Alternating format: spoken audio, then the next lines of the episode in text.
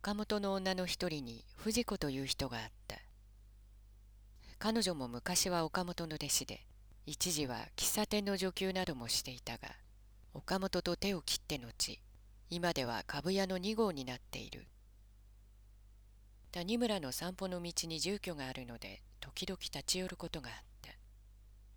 五尺四寸五分とかのよく伸びた方円な肉体美で、絵を描くよりもモデルの方が適役だと絵描き仲間に噂のあった人である。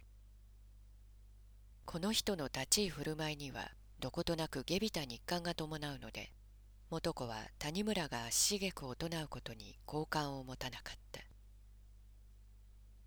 あなたもエロだわ、と谷村を冷やかしたり嫌ったりしたのである。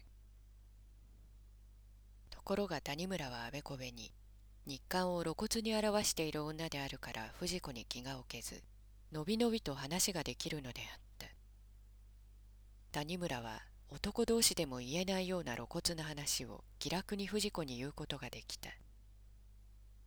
藤子の立場も同様で、男女の垣にこだわる必要がなかったのである。藤子から聞いた話に岡本の失恋談があった。岡本のお弟子の一人に美貌の令嬢があった。冷たい感じのしっかりした人であったから、岡本も手を出しかねていた。ところがこの令嬢が婚約したという話を聞いたとき、おまけに相手の男が三国一の婿金で、幸福な思いでいっぱいらしいという注釈がついているのに、岡本は急に思い立って口説きに出かけた。わざと武将髭をボーボーさせ、おまけに頭から顔の半分を包帯で包んで、杖にすがってうめきながら出かけていったそうである。そして令嬢に愛の告白をしたところが、令嬢はさすがにしっかりしていて、私は冗談が嫌いでございます。お引き取りくださいませとはっきり言ったそうである。岡本はその話を藤子に語って聞かせて、成功の見込みのないことが分かっていたからかえってふらふら口説きになったんだ。こういう惨めな口説き方をしてみることに興味を感じたまでのことさ、と言ったそうだ。岡本は性格破産者で、根底的にハレンチな人であった。けれども谷村は、世間的には最も指弾さるべき岡本の性癖において、かえって心を惹かれ、許す気持ちが強かった。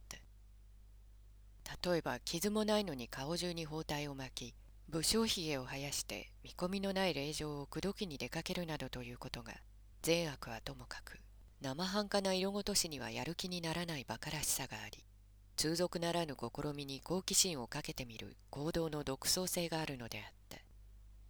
ともかく心当たりは持って生まれた芸術家の魂で、汚らしくても面白さがあると谷村は思っていた。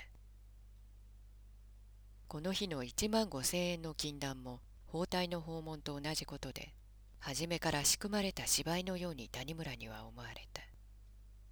1万5,000円という金額がそもそも突飛極まるもので、この禁断の整わぬことは岡本自身知りすぎているに決まっている。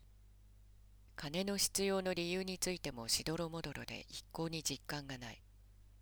実感がこもっているのは美体だけであった。